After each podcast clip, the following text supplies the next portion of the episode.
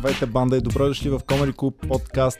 Днес тук на гости ми е господин Тома Биков, който може би можем да ви наречем тежката артилерия на ГЕРБ. Когато стане много напечено, ви изпращат и вие не бягате от никоя словесна битка никога. Ами, така се случи, да. Ами, много се радвам, че ми гостувате, защото тук се опитвам да запознаем нашите зрители с абсолютно всяка политическа сила. А, по-малките ми гостуват много по-лесно, много по-така, но най-накрая успяхме вече с вас да направим и да видим сега какво се случва при вас въобще. А, да започнем от самото начало. Какво вас ви запали да се интересувате от политика и въобще да искате да влезете в политическия живот и кога стана това нещо? Погребението на Константин Черненко 1985 година. Ох, добре, добре. Много назад връщаме. Ами, тогава, Какво сега се аз не знам, ви, ти, може би си по-млад от мен. А, то дори до към 2000-та година в България имаше една телевизия само, а пък 85-та година напълно беше една и тя работеше от 10 до 12 и после от 5 до 11 през нощта. През другото време нямаше телевизия.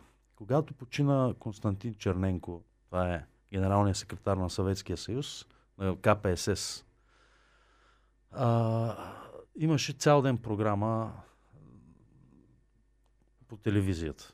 Ай, е било хубаво, защото има много То беше много, много, сериозно погребение с така руснаците с паради, с а, всяк...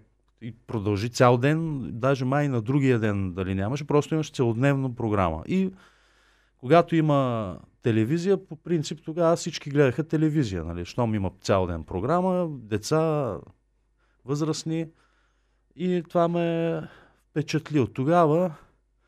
Сега в рамките на шегата, разбира Да. не съм си казал, че се занимавам с политика, но някакси ми е а, интересно. Разбира се, аз съм и от едно поколение, което по-късно, 89-90 година, аз бях на 10 години. А, и практически ние израснахме с, с политиката, защото беше революция по това време и всички се интересуваха и в, в училищата. Между другото, за съжаление, и в момента, аз понеже имам дъщеря, която ходи на училище, а, и в момента децата много активно обсъждат политиката, може би заради така интересните парламентарни заседания, които също се предаваха по телевизията и може би сега сме запалили някои Ами, други да се занимават с То политика. стана интересно сега. Аз това казвам, Така е. че За съжаление е интересно. да. всеки вече забравихме сериалите, забравихме всичко, започнахме да гледаме парламентарен ами, даже контрол. отчитаха по-висок рейтинг по едно време БНТ, които са, бяха, ние ги задължавахме да ни отразяват и се оказа, че а, задминават другите телевизии, които имат предаване и другите телевизии направиха и те формати, в които да се включват от парламента, като стане нещо. Но това, аз честно казано, по-скоро ме притеснява, отколкото да се радвам, защото това означава, че не сме в нормална ситуация. Аз точно това щях да ви кажа. Ваш колега от парламента, тук като ми гостува, каза, ам, политиката трябва да бъде скучно нещо и тогава ще знаем, че сме на прав път, ако е станало вече скучно и не се врат хората. Е, Ами, такива като нас, съм, да, CRG, така е. като не им е е. интересно, значи е добре. А, защото аз наистина съм прекарал а, ранните си години в такива си. То 90-та беше революция, 97-та имаше още една революция, тогава вече бях в гимназията. А, и от, така, от дистанция на времето изглежда романтично даже по някакъв начин, но тогава като се живееше в тия години не беше никак лесно. Мгм. А, и за това после успокояването на политиката, тя в един момент вече даже никой не се интересуваше от политика, имаше и такива години. И аз мисля, че това е по-добрия вариант за хората. Иначе за политиците и за играчи, които са по-авантюристи, тези времена са по-интересни, по-печеливши за някои от тях, но за мнозинството от хората това е уморително и а, има висока цена.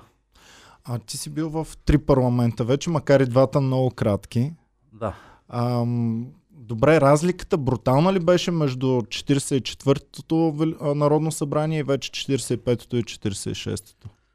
Е, От ваша гледна Със сигурност а, той имаше нали, най-голямата разлика, която е и фундаментална, е, че в последните две народни събрания изобщо нямаше мнозинство парламентарно. Те затова и се разпаднаха. В 44-тото Народно събрание беше, за нас беше по-тежко, в интерес на истината, защото тогава трябваше да поддържаме мнозинството. То, това нещо се случва през разговори с коалиционните партньори, през компромиси. В края на това 44-то Народно събрание последната година практически беше вече в една нестабилна ситуация с протести и така нататък. А, трябваше да си държим нервите, защото на човек му идва понякога да каже какво мисли, ако каже какво мисли, да прави скандал. Добре, да Докато в 45-то и 46-то Народно събрание, там а, а, за нас беше по-лесно. Според мен до някъде и за другите партии, а, защото всеки си правеше каквото си иска. И тук, от тук е един извод за хората. Трябва да знаят, че когато на политиците им е лесно, на тях ще им бъде трудно. И обратното, на хората като им е лесно, значи им е трудно на политици. Добре, казахме 44-тото, че имаше някакви проблеми, на, много протести накрая. Вие предполагам сте си, вярва и сте били убедени, че правите правилното. Ама не ви ли писна в един момент, не казахте ли, абе майната му, давай да подаваме оставка, защото толкова много нали, има протести. Е, естествено, че ни писна. Ние дори го обмисляхме този въпрос още лятото. Основната причина, заради която не подадохме оставка, тогава беше бюджета за 2021 година. Сега, ние сме малко по-отговорна партия а, и то заради пребиваването си във властта, ние мислим нещата малко по-технологично. Още лятото беше ясно, че ако подадем оставка, ще има предсрочни избори, което означаваше се забави бюджета за 2021. Ние работихме с бюджет за 2020, при който беше правен 2019, преди да дойде коронавирус. И беше изключително важно в бюджета за 2021 година да бъдат записани всички мерки за компенсиране на економиката, на социалната политика и така нататък. А, бяхме то е въпрос на технология. Това и, и нямаше физическо време бюджета за 2021 да се приеме на време. Трябваше да се забави, а пък като виждаме какво се случи а, сега след тези избори, тогава също нямаше никаква гаранция а, кой ще управлява, дали изобщо ще се състави правителство. А, и това беше основната причина да а, удържим мандата до край. Сега, след като се прие бюджета вече за 2021 година, то нямаше смисъл да се подава оставка, защото оставаха буквално 3-4 месеца до изборите, които се проведаха и на 4 април. Аз лично смятам, че това беше едно отговорно решение, което умекоти по някакъв начин и ударите на и, така, економическите удари върху а, хората, доколкото може, а, и някакси премести политическата криза малко по-на вътре във времето. Аз лично не очаквах, че два парламента ще се провалят. Мислех, че поне втория път ще има правителство и вече в момента трябваше да имаме редовно управление. Аз това щях да ви питам, дали за вас щеше да е по-добре, а дори като опозиция да бъде сформирано едно правителство. И да... Естествено. И ние това искахме. Сега ние си даваме сметка, че един дълъг престой в управлението на страната изхъбява, амортизира, дори по някакъв начин е вреден и за самата партия и за нейната форма. А, това, което още преди изборите си говорихме на 4 април, беше, че ние нямаме никакъв проблем да останем и в опозиция. Още повече, че всички партии бяха декларирали, че няма да правят коалиция с нас. Проблема дойде в това, че те не направиха правителство. И сега аз имам и там познати колеги депутати, и им казвам, добре, ние, вие казахте, че не искате да управляваме. Сега ние решихме да сме опозиция, обаче и това не ни оставяте да направим. И не знам какво искате от нас. Ако Аз, из... Това ми е много интересно, чисто човешки. Ти си един човек, който а, вече ели си колко години в политиката, създава, създава ли си приятелства в а, другите парламентарни групи? Сега, доколкото разбирам, да. Е, нали, приятелства човек... не, но а, сега приятелството е нали, сериозно нещо, но, но аз си говоря и общувам с колеги от всички партии. То не с, не с малко колеги. Между другото, много често сме даже на едно мнение извън а, пленарната зала. Но в пленарната зала не знам какво им става. Между другото, един комплимент да ти направя. Ам, мои приятелки журналистки, когато имат нещо към ГЕРБ, обикновено към господин Тома Биков, защото той сяда там на ония столчетата, обяснява им хубаво, те си задават всичките въпроси, бил съм свидетел, нали, как им обяснявате, те задават още въпроси, вие им обяснявате. Да, да, нали, и с тях общуваме. Той е част от Ами не всеки това. общува така а, лесно. Нали, имаме Ами- хора, които малко са по-трудни в комуникацията, други, които са по-лесни за комуникиране. Така е, той в парламента в интерес на истината има и различни е, задачи. Всеки депутат не винаги един депутат е, е длъжен да може да общува по-лесно или да говори от трибуната. Има хора, които работят в комисиите, хора, които, ако щете, организират самата група. Така че всеки си има някакви задачи. Ами ти си един от хората с дар Аз съм от тези, които с дар говорят. Да. слово определено. Можеш да вербализираш точно и то бързо. Защото и някой казва нещо от трибуната и, и ти можеш за броени минути да формулираш мисълта, да я сложиш в изречения, да излезеш и да отговориш. И обикновено доста, ам, доста цветущо, нали, доста силно. Айде така да То е го... въпрос на опит. речем. Това Абе има естествено, някои много опитни, не могат въобще да се изказват. базова. А, сега той рефлекса също се дисциплинира по някакъв начин и се отглежда. А, до, може би имам и някаква услужлива памет, защото аз а, в, много често забравяме какво се е случило вчера даже. Аз обичам да, да помня и а, вече интуитивно успявам да, да формулирам и тези около това. А тежко ли е това и какво е да си народен представител и постоянно да има някакви нападки, които от едната страна, от другата страна, малко като бойно поле става общо заето трибуната, където винаги едната група обижда другата, другата излиза, обижда предната. И, Ми не е хубаво. Аз малко. а, също съм, така, съм си изпускал нервите и а, съм казвал неща, за които после съм съжалявал, особено когато са свързани с някакви по-лични нападки.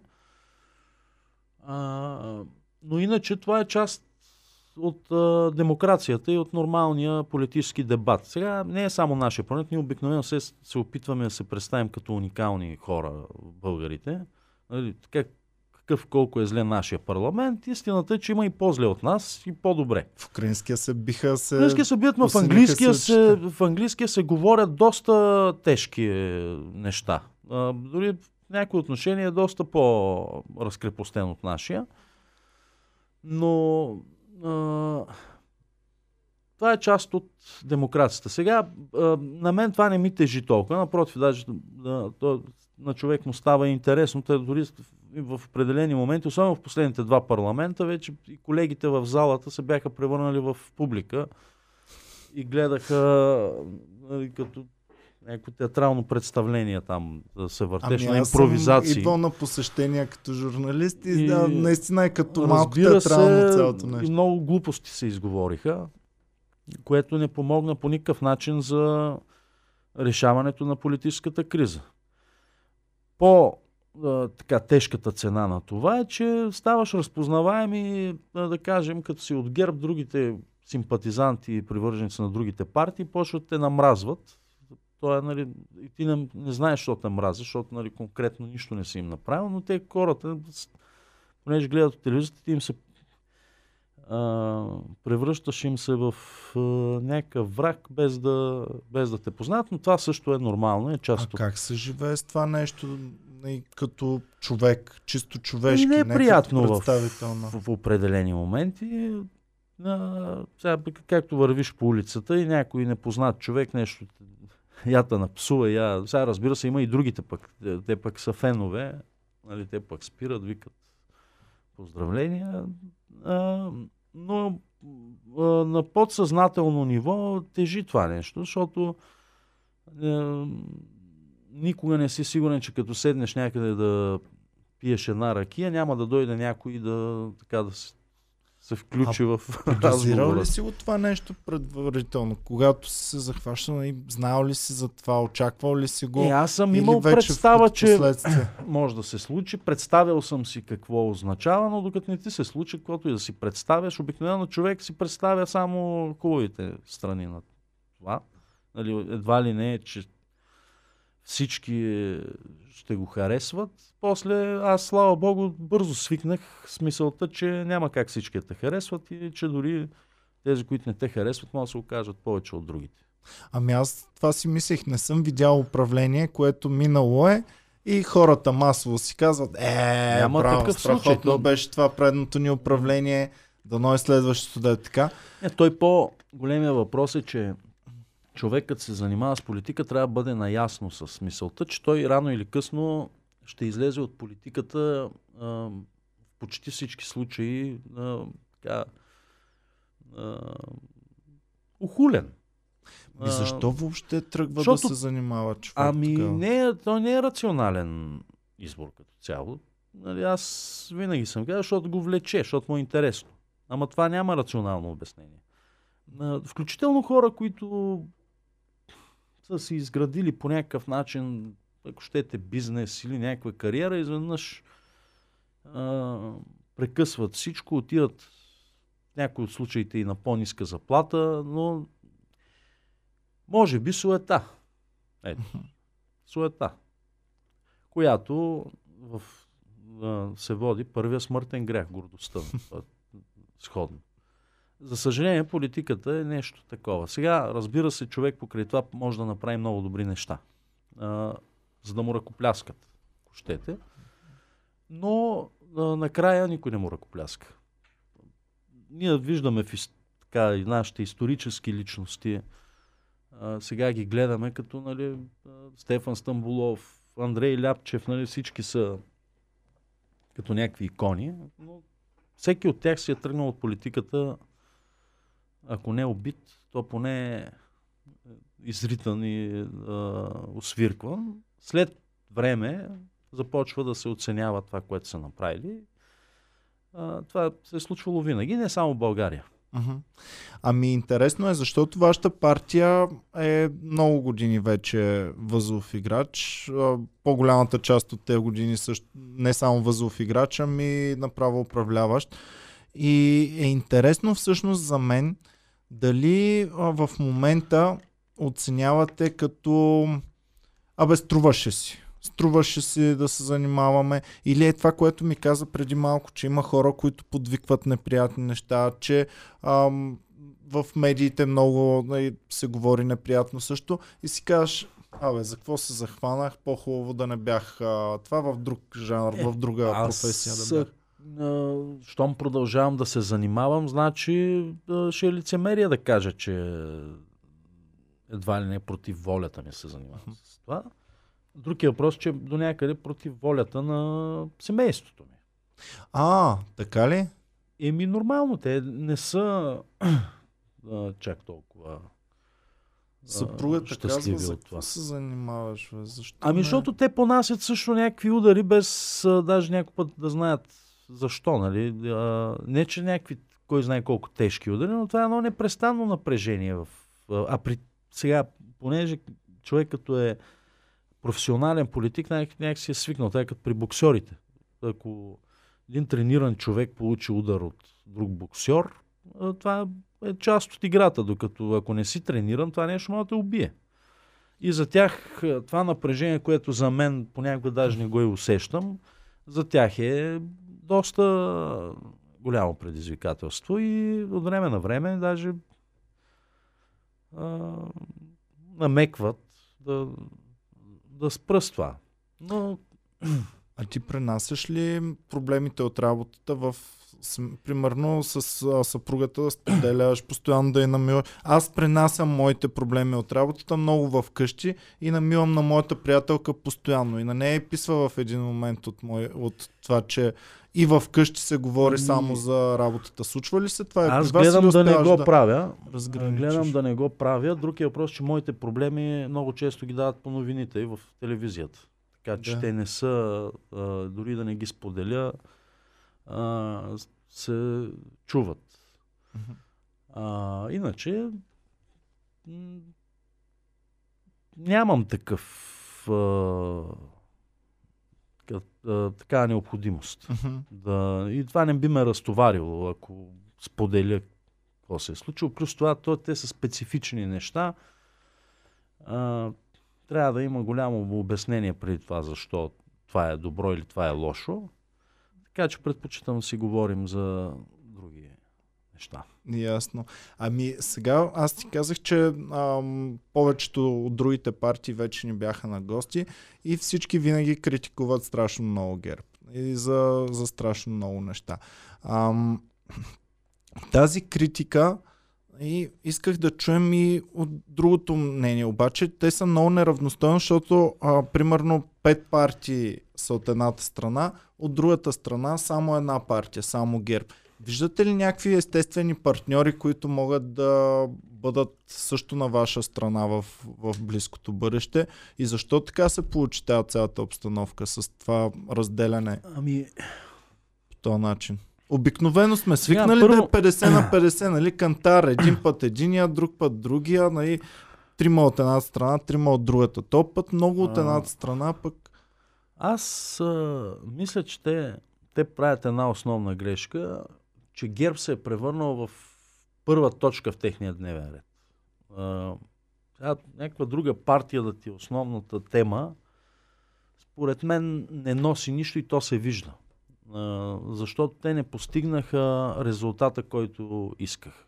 Те искаха да имат поне трите партии 121 депутати или да имат мнозинство. Нямах. А,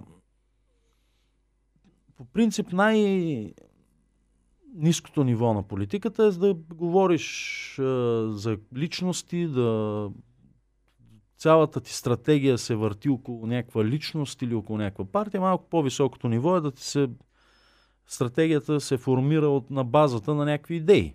Какво искаш да постигнеш. Оттам нататък вече да мислиш с кого можеш да го постигнеш. А, докато тук първо се мисли с кого искам да постигна нещо и после се мисли какво е това нещо. И като го измислят това нещо, пък се оказва, че тези, които, с които са тръгнали да го правят, са неподходящи. И за мен там има объркана, изобщо объркани са стъпките, по които се правят нещата. Второ, аз в двата парламента, последни се видя, че не може само на базата антигерб идеология се направи правителство. Те тръгнаха и там с а, грешни стъпки. Имаше и в 45-то и в 46-то Народно събрание бяха внесени десетки законопроекти. Значи първо правиш правителство, после внасяш законопроекти. Правиш мнозинство, което да ги приеме и тогава ги внасяш. Те Ами, внесоха всички законопроекти, после тръгнаха да не правят беше ли, ако един законопроект е добър, логиката е, че всички честни депутати трябва да Да, не, ма застанат ти- зад него. Ти трябва да осигуриш. Не. Тя логиката никога не е така, защото всеки смята, че той е от честните депутати, пък другите са нечестни. Нали, от другите партии. А, всеки закон отнема от някого нещо и дава на някого нещо друго. Нали, в този смисъл всеки закон е по някакъв начин лобистки. В, не в лошия смисъл на думата. Например, ако решите да, защото парите, защото всеки закон накрая става въпрос и за пари. А, ако парите са за здравеопазване, да кажем, са 3 милиарда, ти искаш да увеличиш парите за онкоболни, което е достойна постъпка, защото няма, едва ли има човек, който да каже, че там трябва да се намалят парите. Само, че като ги увеличаваш, трябва да ги вземеш от някъде. Дали ще ги вземеш от други болести? Дали ще ги вземеш от по-голяма събираемост на данъците, което означава да вземеш от хората повече пари. Така че всяко нещо е свързано с това.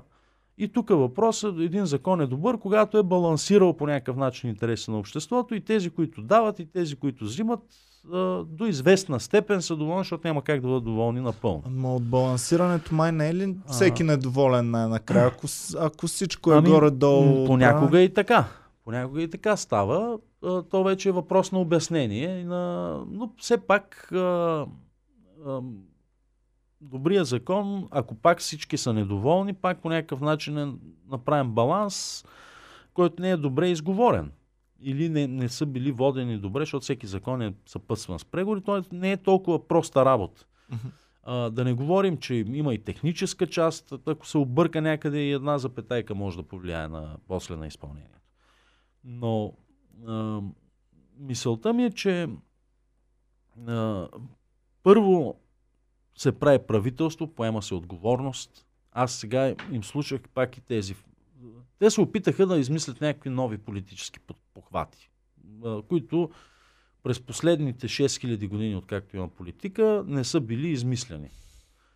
Това ми се струва невъзможно. Те предложиха правителство на малцинството с 63 от 240 депутати. Сега, 65. ГЕРБ, между другото, също са правили правителство на малцинството, само че имаха 117 от 121. Това е съвсем различно нещо. Те с 65 депутати искат да управляват сами. Добре, и дори да бяха направили правителство. После ще вкарат законопроект и той няма да бъде прият. Иначе е бламирано това правителство. Трябва да подават оставка. И най-вероятно и така ще да направят. Защото те ще ли да предложат само хубави закони. Какво означава хубави? Хубави са за вас. За нас може да не са хубави. А, Политиката Добре, никъде е... ли не се срещат интересите? Никъде ли Ма няма, се, то трябваше, то и Слави, да има. и господин Борисов и Разбира се, че има. мислят в една насока. Разбира се, че има такива теми. Те винаги е имало такива теми. Аз даже като обикновен а... човек на чашка, като седнем да си говорим, почваме да се чуем, бе не са ли всичките приятели зад, кули, зад колисите, пък просто това да е, е така да гледаме караници ние зрителите, е. пък най-накрая да си говорят приятелски, да си се разбират Ето, някакви неща. Това, че имаме различни виждания по някакви въпроси, не означава, че трябва да се избием.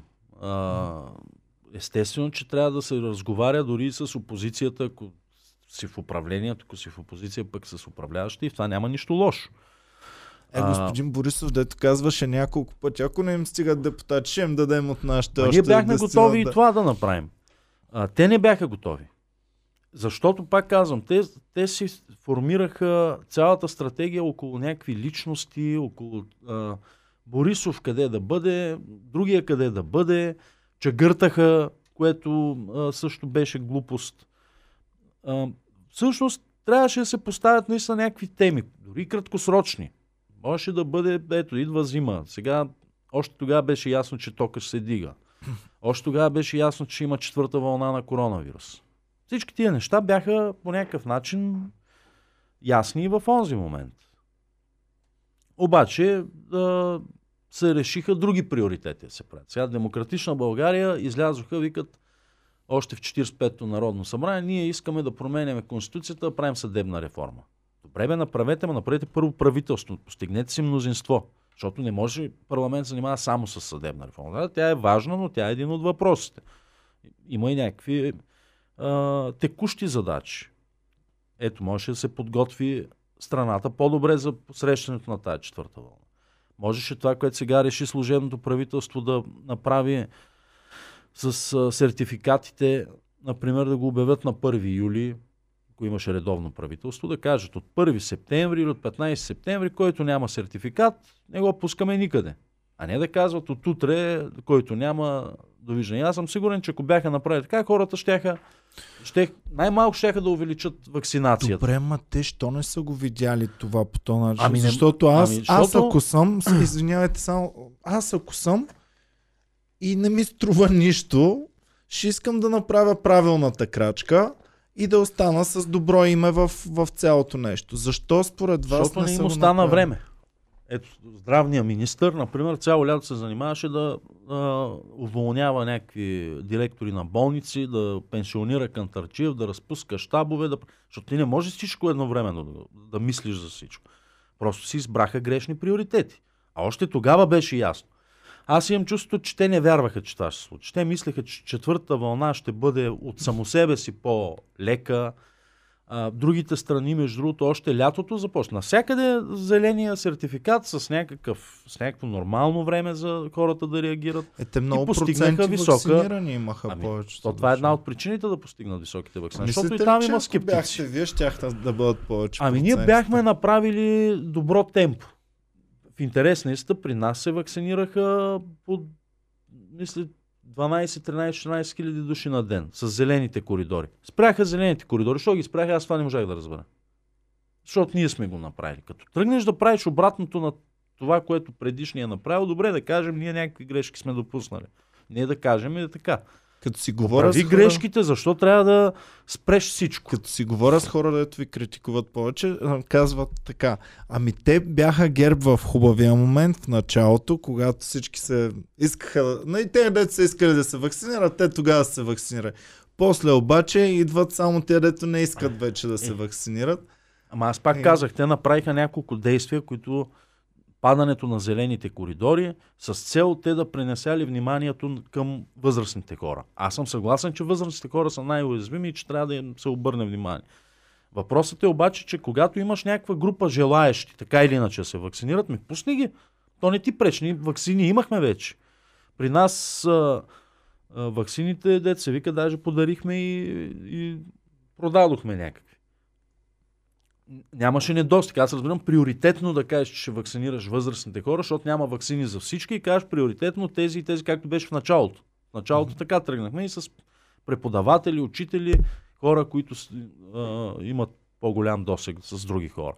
Но след като вече имаше излишък от вакцини, нищо не ти пречи да направиш зелен коридор, нищо не ти пречи да изкараш шатра, както сега има столична община, се видях пред НДК са извадили, може би и на други места.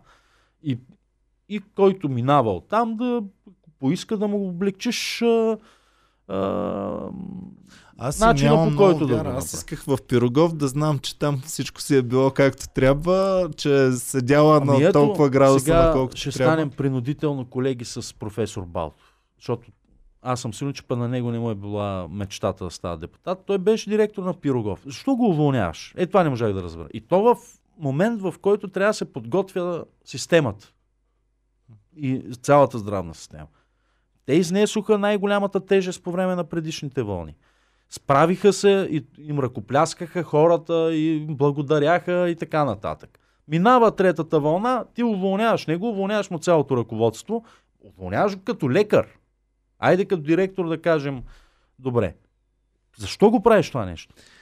Ами това е най-голямата критика към вас. Знаете ами... къде е, и постоянно се казва, те ГЕРБ са окупирали абсолютно Има какво всичко, е ГЕРБ, навсякъде са окупирали. Ами, а, и аз Той е не знам, но, но мисля. винаги, винаги всеки казва, и те са в абсолютно всичко ръководно. Ама защото са си самовнушили, те си вярват на собствената пропаганда. Те, те смятат, че всеки, който а, нещо е, си е говорил с Борисов по някое време, той значи е от ГЕРБ. Не просто Борисов действаше институционално и, а, и прагматично. Той нито Борисов е направил Балтов лекар, нито Борисов дори го е направил директор на Пирогов. Балтов беше директор на Пирогов преди а, да дойде управлението на ГЕРБ.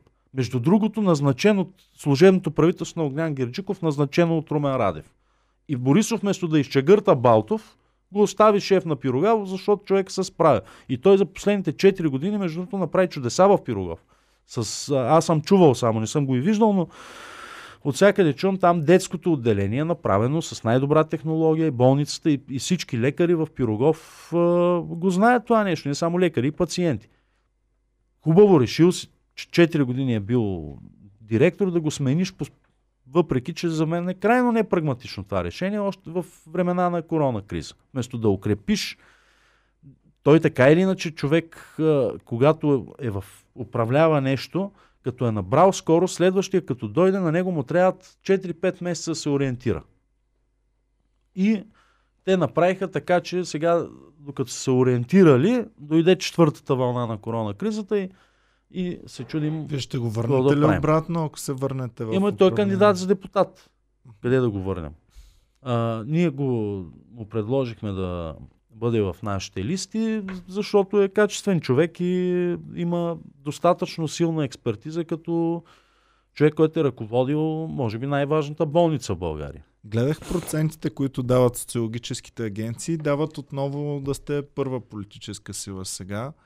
Това ласкателно ли е, готино ли е? Какво става в настроението при вас? Не. А, сега, че сме успели да запазим доверието и даже малко да го увеличим, е за нас добра новина. Но истината е, че по-скоро сме притеснени, защото а, ни чака изключително тежка зима, в която трябва да се взимат много важни решения, които ще носят позитив за, а, негатив за всеки, който ги взима. Ще има обществено напрежение. В, ако има вариант, при който ние трябва да управляваме, нас ни чакат много тежки дни. Ми то от тази гледна точка не е Ние даже по-добре е. за вас сега да сте в опозиция, докато е тежко По-добре. и после като стане по-леко, тогава да... По-добре. По-добре е въпросът е, че в политиката не винаги имаш право на избор. Както и те ня, нямаха. То се вижда, ако те в 46-то Народно събрание бяха поступили отговорно, аз съм сигурен, че щяха да търпят негативи, разбира се, тези партии, защото всяка партия, като влезе в управлението, търпи негативи, но тези негативи ще да бъдат по-малки, отколкото при варианта е, да не направят изобщо правителство и да постъпят крайно безотговорно и глупаво с извинение. А, виждате и по социология, според мен такъв ще бъде и резултата им, че те са, всички тези партии, а, част от тях са свалили на половина подкрепата си. И е, тя път много ще беше имат... взета сега от господин Кирил Петков. Ама беше който... взета, защото не направиха правителство. Те ако бяха направили, служе...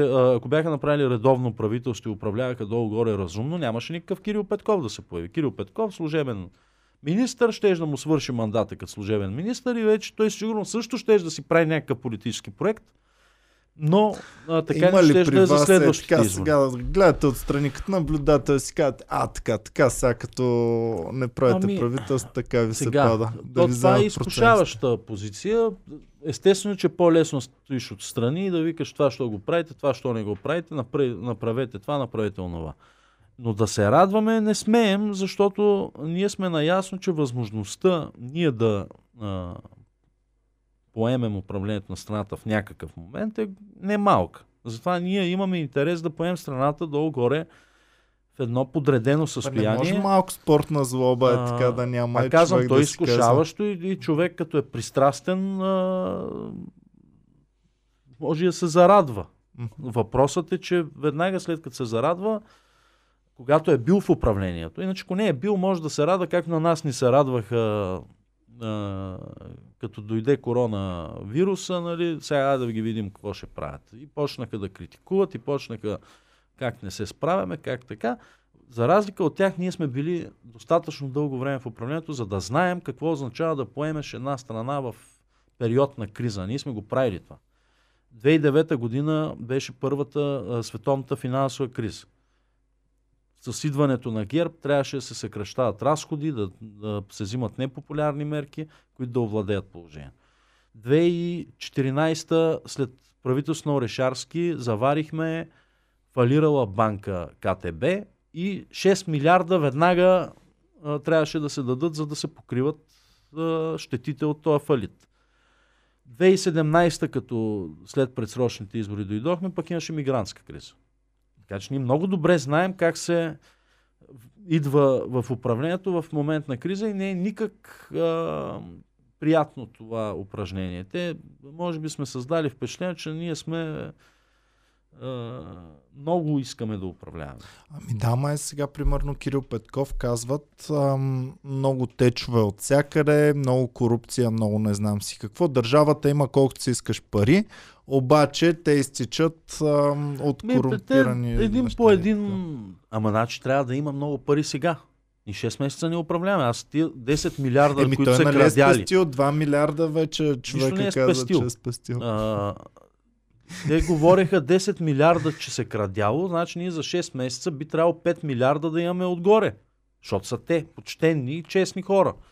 Само, че направиха нещо друго. Кирил Петков а, и Асен Василев според мен направиха няколко бели. Едното е с банката за развитие. Сега, тя отихна, тя беше много атрактивна тема, но ако дръпнем чертата, ще видим следното, че Кирил Петков, той дори излезе и по телевизията го каза, си назначи приятелите в надзорния съвет на банката. След това и промени концепцията да финансира стартъпи, проекти до 3 милиона. Стартъп означава рискови проекти. С каквито господин Петков, между се занимава цял живот. И на, преди няколко дни или преди седмица излезе ръководство на банката и каза, че започва една буквално кампания да финансира фотоволтаици. В момента, в който цената на тока... Че той се занимава с такива неща. Не, те и други хора се занимават. Аз съм сигурен, че някой, който се занимава, ще получи едни не лоши кредити за нулеви лихви и така нататък. Ама ние какво правим сега? Банката за развитие стимулира най-скъпата енергия. Та най-скъпата, най-скъпия ток идва от от фотоволтаиците. И държавата ще субсидира или да не ще финансира и ще го сложи като приоритет, дайте още повече а, скъпа нали, енергия трябва да, да минаваме към Вместо- зелена енергия вече. Ама ние, а, зелената енергия има когато има слънце.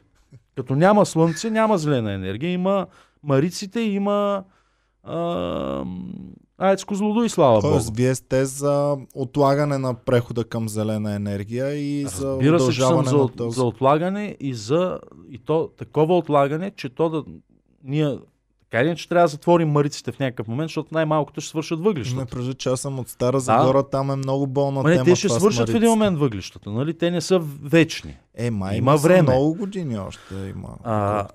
Две неща трябва да се направят. Едното е, че ние преди да сме построили нови ядрени реактори, нови блокове на АЕЦ Козлодуй или в Белене, не може да издържи нашата система, ако, ако затворим мариците. Просто нямам, това е базова мощност. А Без това нея колко време нямаме ток. означава, примерно, Би, това нова означава мощност? в добрия случай а, може би 5, 6, 7 години. Стига да имаме консенсус, тук ето това е важното, и ня, да има някакво място за, за консенсус между всички партии. Аз мисля, че всички са озрели за тази идея.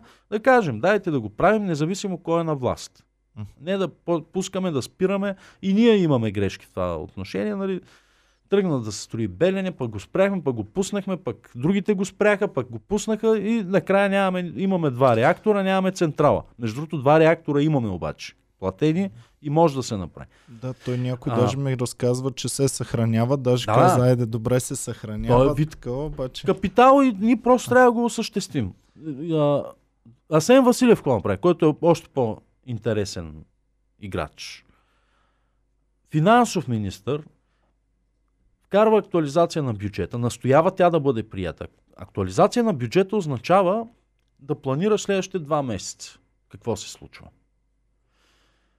И да го изпълниш, разбира се. Това е една прогноза, която ти като финансов министр трябва да изпълниш иска, настоява да се приеме актуализация на бюджета, приема се актуализация на бюджета и той на другия ден си подава оставката и оставя на други хора да му изпълняват неговата прогноза. На всичкото отгоре прогнозата му грешна. Две седмици след ли актуализацията. е това? Ами вътре не е вкарал, аз че... не знам и сега като казвате, Не. не знам дали е Ами, факт не, или ами не е ето, факт. не е, не е включил в актуализация на бюджета скока на цените на тока, например. А да, той може ли да пропуснеш предвиди? такъв факт? Можеше Ми ли разбираш, да че можеше предвиди? ние още август месец в парламента задавахме въпроси, свързани с увеличаването на цените на тока. Тогава те не бяха още толкова високи, колкото сега, но вече се виждаше този процес. А, а това влияе на цялата економика. Ти като си пропуснал да го направиш, те затова сега нямат компенсации. Стефан Янев преди седмица вика, ще направим нова актуализация на актуализацията на Асен Василев. Ами, щом самия Янев твърди, че трябва да се направи нова актуализация, няма по-лоша оценка от тази да, да се... Ама на тях им трябва парламент, за да направи тази Естествено. Еми, той в началото се обърка да каже, че нали, трябва да направим актуализация нова и тогава ще компенсираме бизнесите. И спря да го говори, когато го попитаха кога ще се случи това.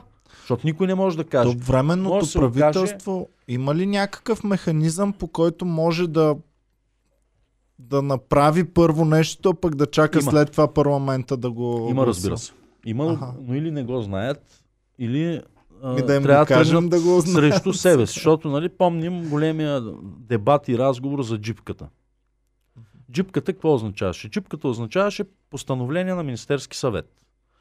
Правителството преценява, че в този момент има нужда да се отпуснат повече пари за нещо, има достатъчно пари в бюджета и някакъв излишък и приема постановление на Министерски съвет, с което отпуска тези пари. Например, както се работеше по време на корона кризата, всеки ден се появява нещо. Мярката 60 на 40, а, всички економически мерки бяха взети с решение с постановление на Министерски съвет. Това нашите опоненти нарекоха джипката и казаха, ние повече така няма да правим. Ще го правим само с актуализация на бюджета. В интерес на истина, постановление на Министерски съвет има откакто съществува българската държава. Това е един от инструментите, то е нещо като закон в рамките на Министерски Ама съвет. не предразполага ли да може много корупция да има? Не е ли това идеята сега Ма да се... отива корупцията? Та, Той е ясен акт на един от държавните органи на изпълнителната власт. Както е се едно не предразполага ли някой закон към корупция. Може и да предразполага. Въпросът е, че не можеш да отречеш цялото по принцип акта на по- постановление на Министерски съвет, каквото те направиха и то в криза. В криза този инструмент е много важен, защото дава гъвкавост на държавата. Ако а, той не е за дългосрочни политики, той е за покриване на някакви, някъде се отворила дупка, дошла е някаква криза, трябва да се вземат бързи мерки. Дори да имаш парламент, ако правиш актуализация на всеки извънреден разход, то минават поне, поне един месец за приемането на една актуализация. Ти значи, означава, че се лишил от възможността да взимаш бързи решения. И това е сега проблема. Те за това не могат да а, компенсират бизнеса за цените на тока. И накрая, между другото, се събра Министерски съвет и с постановление на Министерски съвет, с джипката, сега да им кажем ние, да, започнаха да отпускат компенсации на определени бизнеси. Но забравиха, например, да отпуснат на топлофикация София. Защото там е огромен проблем. А, там те продават на парно на под себестойност в момента. Защото Кевър, Колко трябва да е това парно, че Ами Кевър, ние ами, си те работят с газ. вече. Те работят с газ. Кевър им а, с, така, залага една цена на 1 юли.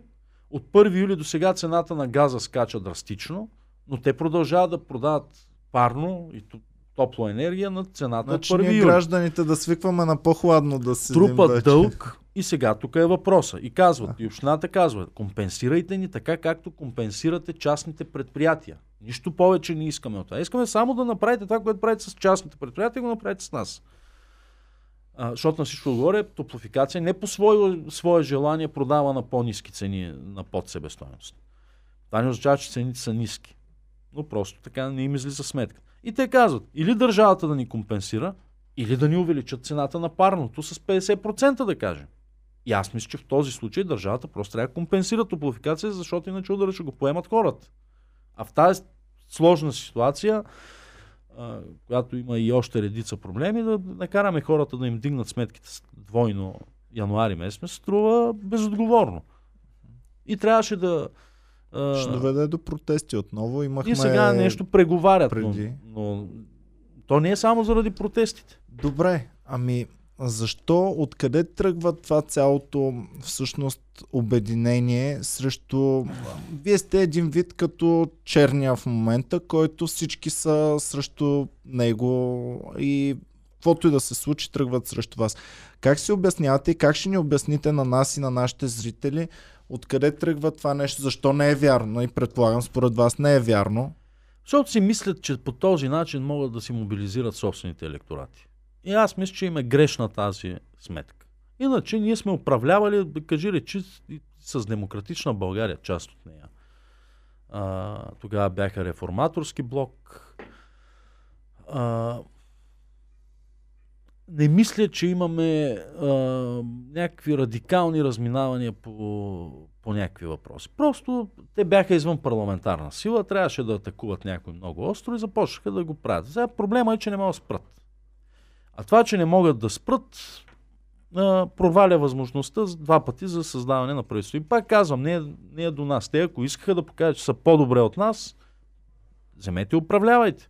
Така може да покажеш, че си по-добър. Да кажеш, ето, ние направихме по-висок економически растеж. Ние направихме това. Само, че и те знаят, че не е лесна работа и по-лесно да стоиш да викаш герб са виновни всичко. Сега дори в Стара Загора, като не, не можаха да се регистрират листата първия път при РИК, излиза Христо Иванов, вика герб и ДПС ни спряха. Ма герб няма мнозинство ни в РИК, ни в ЦИК. Шеф на, на, на районната избирателна комисия от има такъв народ, на ЦИК е пак от има такъв народ, той вика герб са виновни. Е, защо герб да са виновни? Защо не кажеш, има такъв народ са виновни? И те са от задколисието и от мафията, че ние ходим в последния момент да си регистрираме листата. Ние сме виновни за това, че те отишли в а, един час преди края на срок. А имали преди това две-три седмици да си регистрират листата. Да, защото много е лесно да кажеш герб са виновни. Герб са виновни за това, че за мен гласуват по-малко хора. Герб са виновни, че а, не искам да поема отговорност да вляза в управлението. И тогава ти можеш да си спокоен, само че пред хората не минава това. И затова им падат резултати. Ами Слави Трифонов в неговото преда- предаване много често има а, един любим цитат, който казва властта корумпира, а пък абсолютната власт корумпира абсолютно. И сега, вие сте много голяма партия, много дълго сте на власт, а, имате нали, много голямо влияние и в местните структури и навсякъде. И ние като обикновени хора сме свикнали с това твърдение и го възприемаме като нещо Но ние нямаме абсолютна нормално власт. и... Той говори клишета по принцип, господин Трифонов, защото чете в неговото четене минава основно, като гледам, през Уикипедия и не повече от това. Сега властта корумпира, абсолютната власт корумпира. Къде е абсолютната власт? Ние управляваме 4 години в коалиция с още 3 партии. Имаме 95 депутата. А, имаме президент, който е опозиция на нас. А, затова щях да ви питам какво става с президента, тая голяма А, връжда. Имаме опозиция яростна в парламента и извън парламент. Имаме протести, така, с хиляди хора се струпват протести. Къде е тая абсолютна власт? Абсолютна власт означава нищо от това да го няма. Да сме и ние, да няма опозиция, да няма президент, който е против нас, да няма, ако щете, съдебна система, която в определени моменти взима някакви решения, които са в наш ущ- ущърб. Ей, той за там имам въпрос. Леле, много А, въпроси, много нещо. И ми има Добре. въпроси за там. Ама, сигурно, не сигурно, там има проблеми. Огромни проблеми, но те няма да се решат с заклинания. Защото те превърнаха дори а, фразата с- а, реформа на съдебната система я превърнаха в клише и в а, баналност. И вече и аз като чуя реформа на съдебната система и спирам да слушам. Защото нищо не се... Каква ще бъде реформата? Питам аз. 45-то Народно събрание, Демократична България внася законопроект за промяна на Конституцията, главният прокурор да се избира от Народното събрание. С 3 пети мнозинство. Не знам как го бяха измислили 3 пети, означаваше 144 депутата. Никъде в Конституцията няма такова мнозинство. Има или 2 трети, или една втора. Те казват 3 пети. Що 3 пети? Защото сметнали, че те има такъв народ, БСП и това, могат да достигнат 144 гласа, но не могат да стигнат 160. И затова да си улеснят нещата, сменят Гешев. Хубаво. Идва 46-то Народно събрание, те вече го били оттеглили това предложение. Няма им го в последния проект. Е, добре да ми, ако бяхме приели тогава, а се окаже, че вие след два месеца вече не го поддържате това предложение, какво правим? И не се прави така. Добре, да, аз като обикновен гражданин още по-объркан кое иска да ставам. направи? Все по-объркан Ма има ставам. там две неща. И... Все по-объркан А. ставам като обикновен гражданин. Ам, сега вие ми казвате, те лъжат, лъжат, лъжат. Те те казват, не лъжат, аз лъже, казвам, че не лъжат. лъже. А, не казвам, че лъжат. Казвам, че в рамките на два месеца се сменят мнението по един въпрос, който е изключително важен. А са хора, които твърдят, че се занимават основно с реформиране на съдебната власт. Ми, че те ако почнат да се занимават с други неща, които не ги вълнуват в момента. Не може по този безотговорен начин да, да използваш а, тази тема, защото тази тема е достатъчно... Как да се доверяваме? На кого Иначе да се доверим в крайна откакто сметка? се помня, го слушам, а, слушам за борбата с корупцията и реформата на Е, съдебната да, система. Цицерон бил казал Ами, а, по неговото е време, че само в неговото време толкова много корупция има. Какъв е извода? Извода е, че с говорене не става. Не става с заклинания и с а, такива. Става с сериозен разговор, става тихо, защото реформи не се правят с веене на байряк. Реформи се правят тихо, обяснява се на хората какво се случва, какви резултати ще бъдат постигнати, как ще намалее корупция, защото само по себе си дали парламент ще избира главния прокурор или Висшия съдебен съвет, с какво това точно ще намали корупцията, питам аз. Еми, че са повече хора. 240 човека, Има. по-трудно Те да го ги избират и той подкупиш. си, вече си е главен прокурор. Има две неща там, които никой не дебатира. Те от време на време казват, трябва да отнемем правомощия на главния прокурор, защото е много силен. И в същото време казват, главният прокурор трябва да арестува всеки, който, ще означава му се дадат повече правомощия. Кое от двете? Не може и двете едновременно да се... Ако сме решили, че трябва да отнемаме правомощния главен прокурор, трябва да свикнем с мисълта, че няма да обвиняваме после главния прокурор за, за това, че няма ефективна борба с корупцията, например. Ама да се окажем предварително. Ако сме решили румънския модел да правим, което според мен е една груба грешка, а, тогава ще засилим властта на главния прокурор. Това е румънския модел. Да прави каквото си иска. Да арестува министри, премиери, в, докато са на работа. Той Гешев тръгна да прави румънския модел. И те затова имаше и протести после. Добре, вие е харесвате или не румънския модел. харесвате Гешев като прокурор? А какво в, ролята му на, в ролята му на главен прокурор. Аз ми, мисля, че първо изобщо въпроса не е да се харесваме с, Гешев. Аз мисля, че Гешев направи и грешки, но направи и някои неща, които никой друг главен прокурор не е правил. Това е а, обвинение срещу Бошков. 30 години този човек нямаше кой да му повдигне обвинения. А той не правеше само добри неща. А, обвиненията срещу редица олигари, сега да не ги споменавам поименно. Има поне 5-6 души, които сигурно общата стойност на богатството им е поне десетки милиарди. А са милиардери хора. Кой друг главен прокурор го е правил това? Така че, да, грешки, според мен и комуникационни грешки, и някои от действията му не са добри. Но има и другото. И сега ние винаги сме били, аз си спомням Борис Велчев, като беше главен прокурор, него пък го обвиняваха, че той нищо не правил. Сега Гешев го обвинява, че много правил.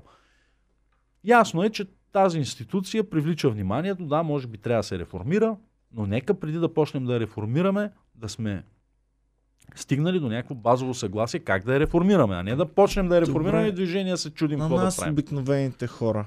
На кого да повярваме сега? Какво да търсим, за да повярваме на някого? Какво да си кажа, е това са критериите, ето за това и за това искам да, да проверя, да гледам човека дали изпълнява, дали е такова, за да му повярвам вече. Защото нали, вие сте от едната страна, а, казвате, те са такива. Другите са от другата страна, казват, нали, вие сте такива. Ето, това е целта да на вярваме? този... Ние, ние нормалните Ама- хора си казваме, бе, да се оправят, бе, да се оправят, аз няма да се занимавам, ще си гледам моята си работа. Сега, вероятно, хората преди 89-та година не са имали този проблем.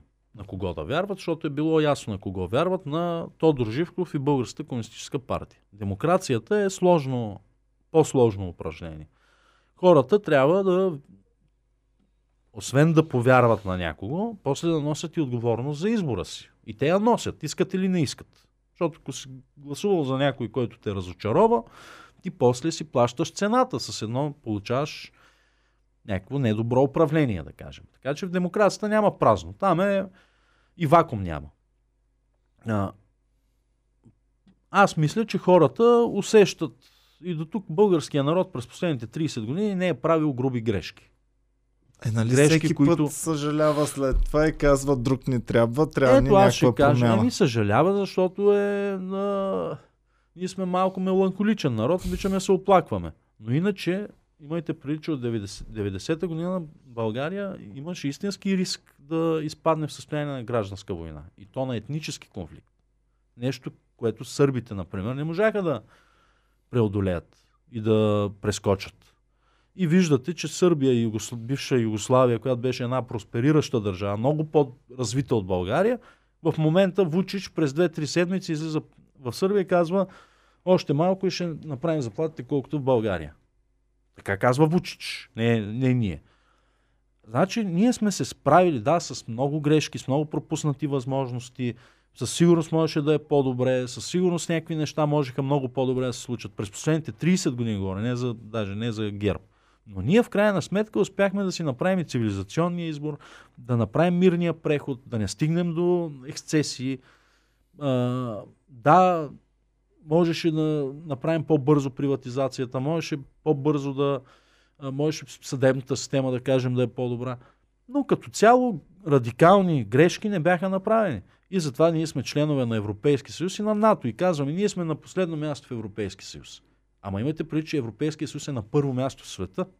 Ние сме в държавите, които а, а, живеят най-добре.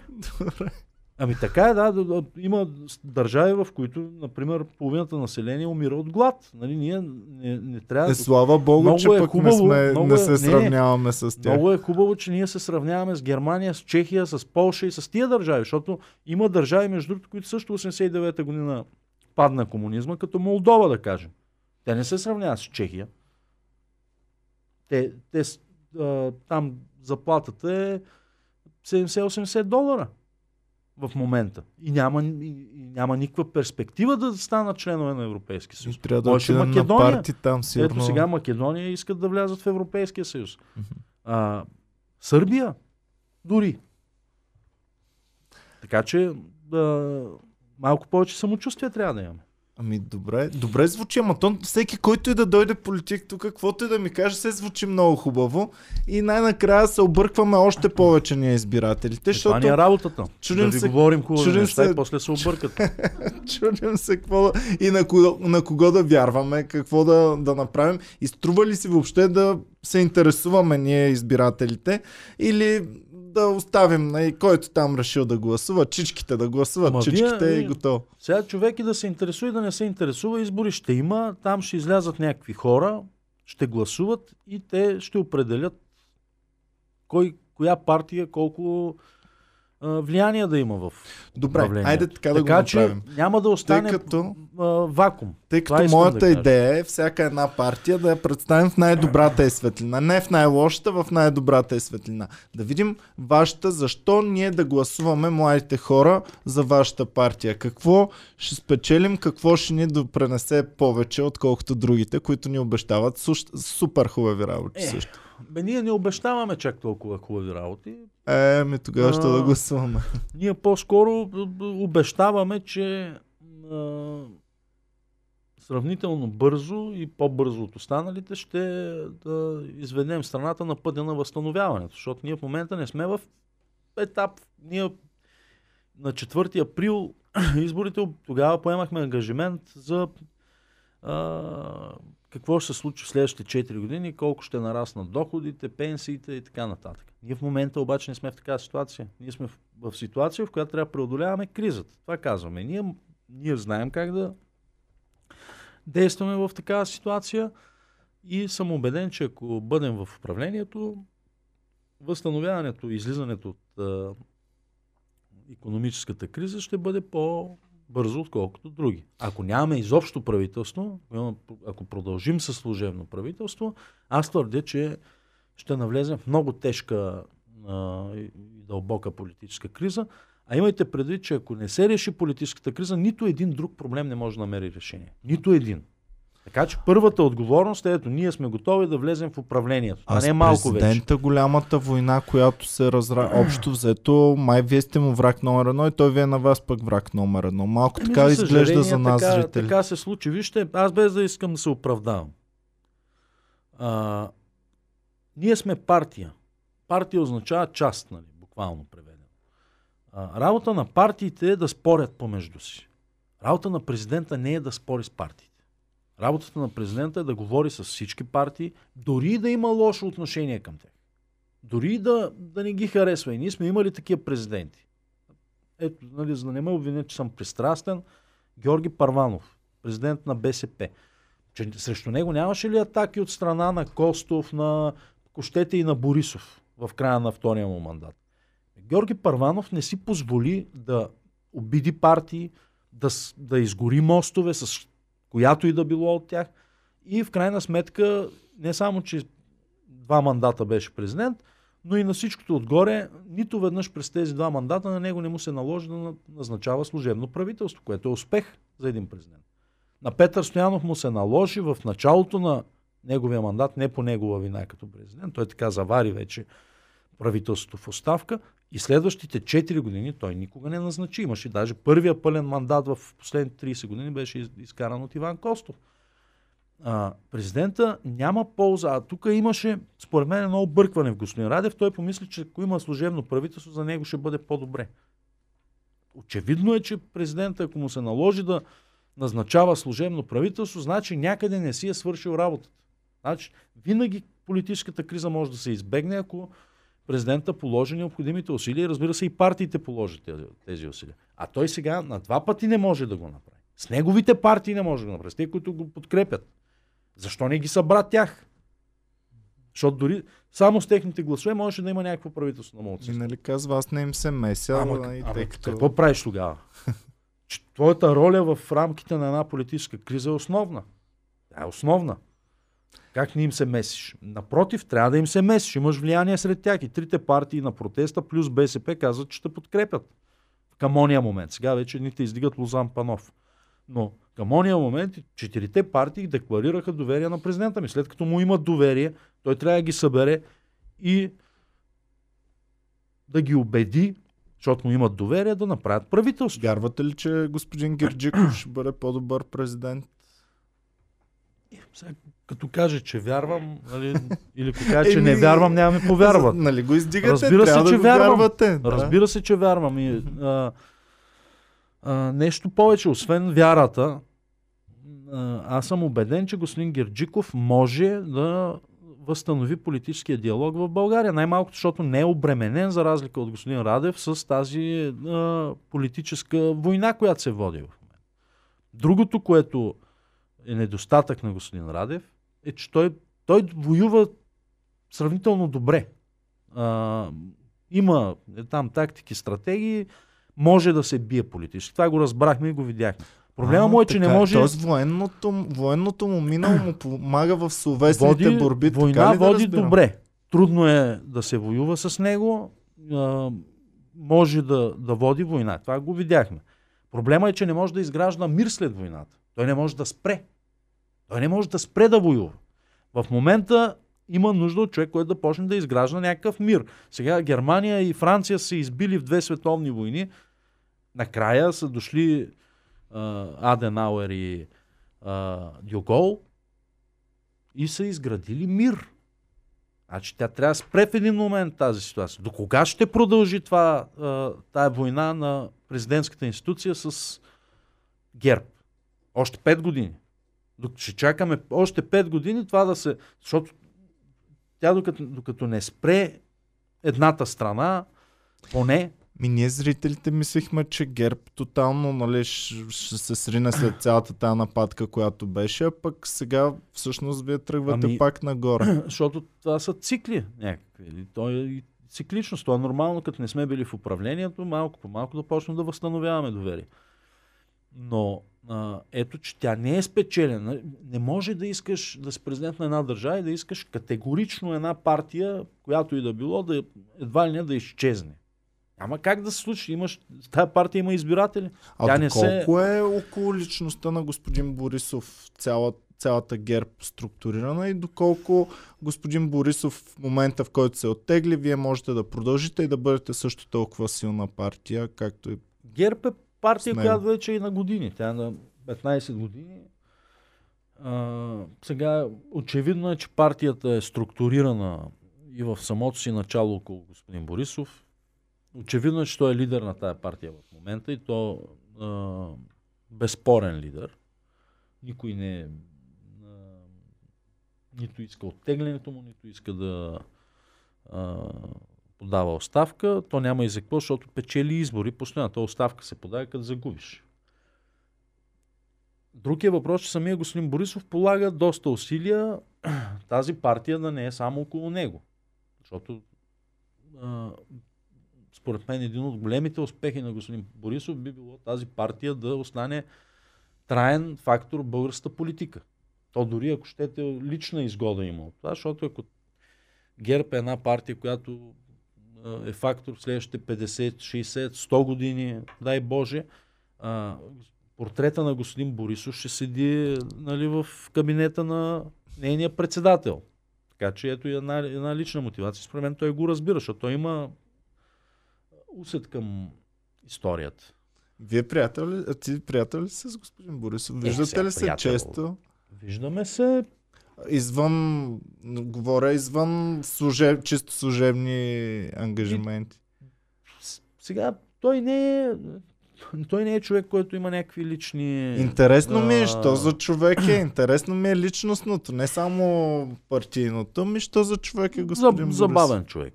Забавен, верно? Забавен е, да. Той е забавен и в Шегички публичния. пускате Да, да. Верно? Евин, той е така, когато е в добро настроение, разбира се. Като не е в добро настроение, не е чак толкова забавен. А, сега, ние с него имаме служебни отношения. Не сме ня- някакви... Въпреки, че той е човек, който много бързо скъсява ди- дистанцията, не е... А, не е някакъв дистанциран човек. Но а, основно се виждаме по работа. Основно се виждаме в предизборни кампании. Аз дори а, когато беше министър-председател, не го виждах и чак толкова често. Така ли? Ми ти като толкова често говориш. Аз мислих, че пък много често си говорите помежду си и Ами- обсъждате разни... Е, когато се налага си говорим, но не е в... А, а, пър, той, между другото, никога не ми е казвал, отиди кажи това или онова. А, до сега, откакто работим с него вече 6 години, никога не, не ми е казвал какво да кажа. Така че аз имам и известен опит в това.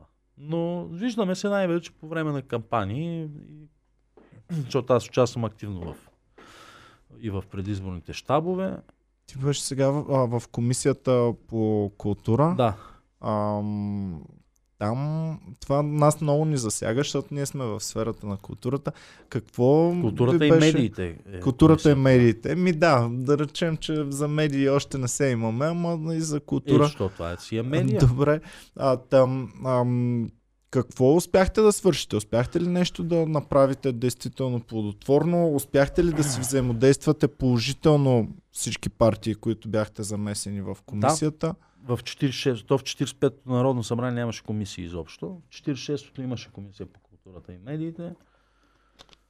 А, тя, разбира се, работеше доста малко време, но а, направихме няколко неща, които и, и то всички партии.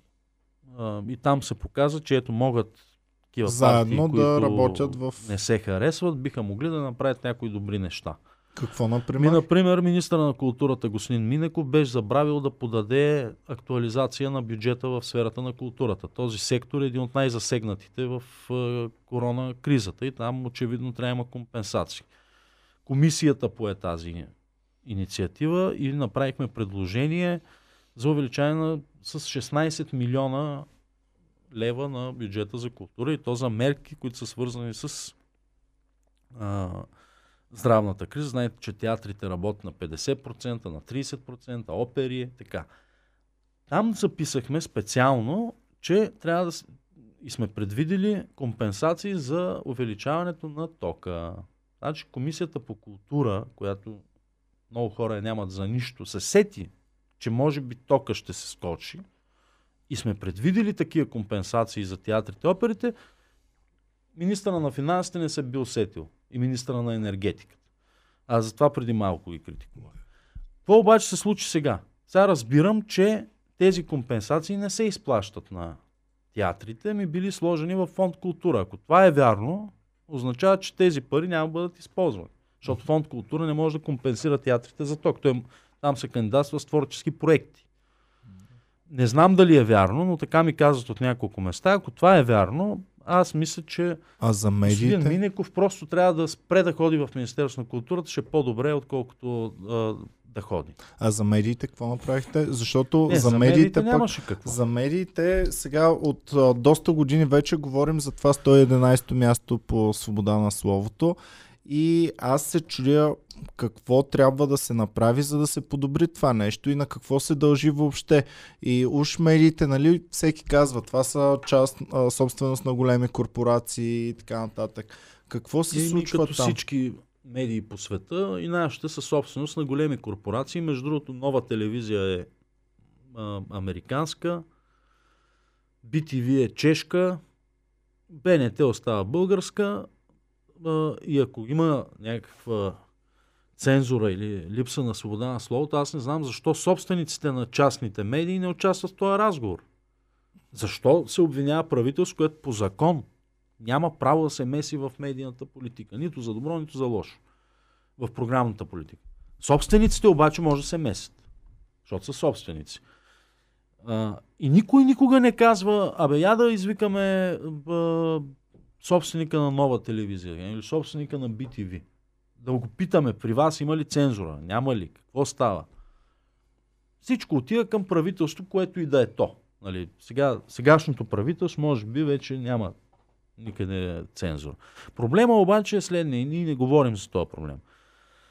Че а, първо частните медии са на първо място бизнес инициативи някакви. Нали, те имат, те ако не печелят пари, ще спрат да съществуват.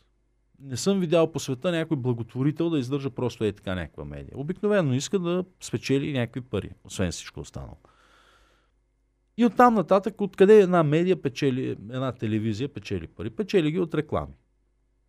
И тук идва въпросът, ще направи ли разследващата журналистика на тая телевизия журналистическо разследване срещу някой голям рекламодател? Тоест рекламодателя може Аз да твърдя, че налага цензурата- някаква цензура. Корпоративната цензура в частните медии е много по-голяма, отколкото политическата. Корпоративната намеса е много по-голяма и това не е само в българските медии, това е и в западните медии. А, и, за съжаление, аз не виждам модел, по който в момента се справим, защото те трябва да се издържат по някакъв начин. Единственият начин, който може да се влияе върху това, са обществените медии. БНТ и БНР, които са освободени от това да се занимават с рекла- реклами, с да търсят пари. Те затова получават пари от бюджет. И в интерес на истината, аз твърдя, че в БНР и БНТ а, има истинска свобода на слово. За БНТ не мога, ма за БНР знам, че много хора имат доверие, Еми, така какво да че има доверие май БНР, БНР си има... БНР при нашето управление беше опозиционна медия. Сега не са чак толкова опозиционна, но при нас бяха опозиционна. А, БНТ изпълняват закона за радио и телевизия. Той, закона за радио и телевизия не казва, че обществената медия трябва да бъде опозиционна или напротив. Той казва, тя трябва да представи всички гледни точки. Ако видите БНТ какво прави, вие ще видите там всички гледни точки. ще Еми, и предаването нашата, панорама ще гледам, видите и- нали, което обикновено точно така То е по гледат. този модел формирана да. цялата медия. Плюс това има и нещо друго. Те Ама пък да... за господин Кошлуков много обвинения винаги, Ама то че... пак е... Какво направи Кошлуков в БНТ, което да е пък чак толкова лошо? Напротив, аз даже виждам и едно раздвижване на архивите, нещо, което между е една друга тема, те трябва да се дигитализират, защото там стои цялата история на България в БНТ последните 60 години. А, направиха се предавания, например, случайно видях предаване за музика има в БНТ едно, мисля, че в 10 часа един път седмицата за симфонична музика. Нещо, което не може да видите в частните телевизии. То това е ролята на БНТ. Да даде предавания, които са различни от комерциалните предавания, да могат тези хора, които не гледат комерциални предавания, да гледат това, което, от което се интересуват. Затова има там предаване библиотеката, да кажем. Тя е за книги. Културен а, Бе, блок. само и с филмите някои много тъпи филми дават откровено, ама... Сега. а, филмите и пак не дават чак толкова тъпи, колкото съм виждал в други телевизии. И то големи части. Нали, Те, например, не дават индийски сериали. А, които аз също гледам за забавление, защото са изключително смешни. Но БНТ дават. А, дори към филмите имат някакво изискване. Например, те не дават филми, в които има някакво показно насилие, така наречените екшени. Защото се съобразяват с обществената си роля. Дават, между другото, и много добри филми. А, включително европейски филми, които не могат да се видят по другите телевизии, включително руски филми. А, това е ролята на обществената медия. Ролята на обществената медия не е да а, задължително да има някаква ярка позиция. Напротив. А като каза руски филми, защото ме е гостувал и господин Костадинов, който пък е малко така по-проруски. Вие на къде сте така? Русия, Европа, Русия, Штатите, не? къде е позицията на ГЕРБ? По, по-към Запада ли е? По-към Русия ли е? Централно Е, б- балансираща ли е? Каква е позицията на ГЕРБ? Ми е много интересно от, от теб лично да чуя. Е, на ГЕРБ Това позицията, въпрос. тя е ясна. ГЕРБ е декларирал, че е за Европейски съюз и НАТО. Очевидно. Но Ама ГЕРБ, с Русия, но така ГЕРБ иначе сме много няма близо. лошо отношение към Русия. И, и аз мисля, и, и тя не е а, и България не е единствената държава, която няма лошо отношение към Русия. Унгария, която има много по-сложни отношения с Русия. Те и наши са достатъчно сложни, да, но Унгария, например, а, сключиха там едни газови договори, какви ли не неща. с Унгария, да, с, с а, Виктор Орбан и А. господин Георги Марков, който винаги е много Да, положително но настроен и към Чехия- Унгария. Между другото, не са чак толкова далеч. Австрия. А, така че аз мятам, моят, моята позиция чисто политически е, че България трябва да поддържа нормални отношения с Русия, защото имаме и общи интереси на места, нямаме общи интереси. Дори интересите ни са коренно противоположни. И когато са коренно противоположни, ние просто трябва да си защитим нашия интерес. Не навсякъде се препокрива. Аз затова имам проблем с русофилите.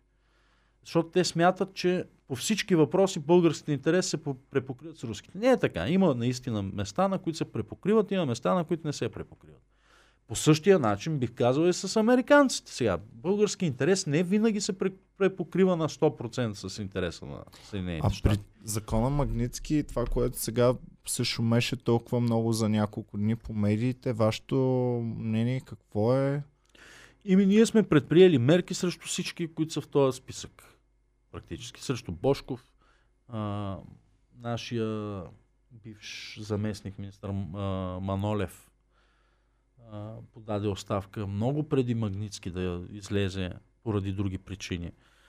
А, сега въпросът е как, какво се случва след това. Нали, хубаво, има го списъка. А, той е, това е американски акт, американски закон. В Америка този въпрос е изяснен. Щом са в този списък, ще им бъдат блокирани там сметките и така нататък, някакви санкции са налагат. Какво прави българското законодателство?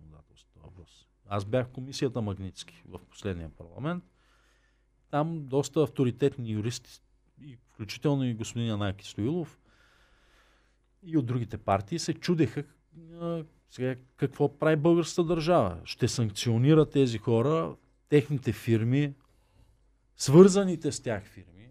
Това вече разширява страшно много този кръг. Който е свързана фирма с фирма на Певски. Фирма, която е а, извършва някаква търговска дейност ли е с Певски, защото има хора, да кажем, той има имот, те му плащали найем, тези хора ще бъдат ли санкционирани? И това нещо в българското законодателство не знам как може да се уреди, често казвам. Друг е въпросът, че сега ще го уредим за тия фирми. И утре ще излезе нов списък магнитски с още 5 човека, да кажем. С тях какво правим? Пак почваме от начало. Така че много сложен казус. И а, те първа трябва да се мисли какво ще се прави. Голям проблем. А иначе има... за Русия да кажа, че аз а, много се интересувам от Русия и от най-вече руската литература и така нататък. И в този смисъл по някакъв начин съм русофил, защото даже любимите ми писатели, писател, Достоевски е руснак. Кое произведение? Аз съм чел, сега да не се хвалям, а почти всичко. Него, той е доста продуктивен принцип, но... Еми, доста интересен и доста добър. Иначе, е трудно. Бесове, може би, бесове. А, и ние имаме в интерес като народ а, предимството пред други народи, че много по-лесно разбираме Русия.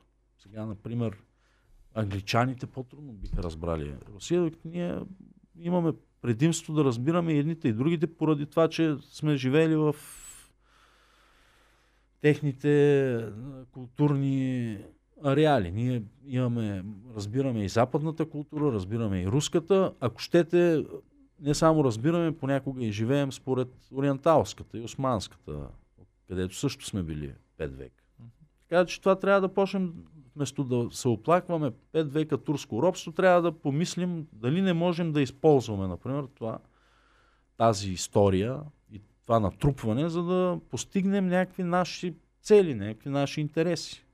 По същия начин и с Русия. Там пък 45 години сме били. Много интересни гледни точки. Сега аз имам голям проблем, защото ви зададах много въпроси. Сега отговорите ми, а, не ми, вместо да ми е по-ясно всичко, си имам още повече въпроси в главата, но то май така ами, става. Колкото така става, повече да. разбираш, така е. толкова повече. А, много благодаря. Дай само да завършим да го обвием в една такава обвивка. Ам, идват изборите съвсем скоро. Какво е вашето предимство пред всичките останали. Казахме горе-долу, обаче да го обобщим само с едно-две изречения. Че е имаме повече опит от тях. Uh-huh. И сме готови да бъдем и опозиция, управляващи и това не ни е, не ни е а, няма да ни унищожи. Нито едното, нито другото. Други формации, а, ако бъдат в управлението, може да се окаже, че ги няма след това. Както и ако останат в опозиция.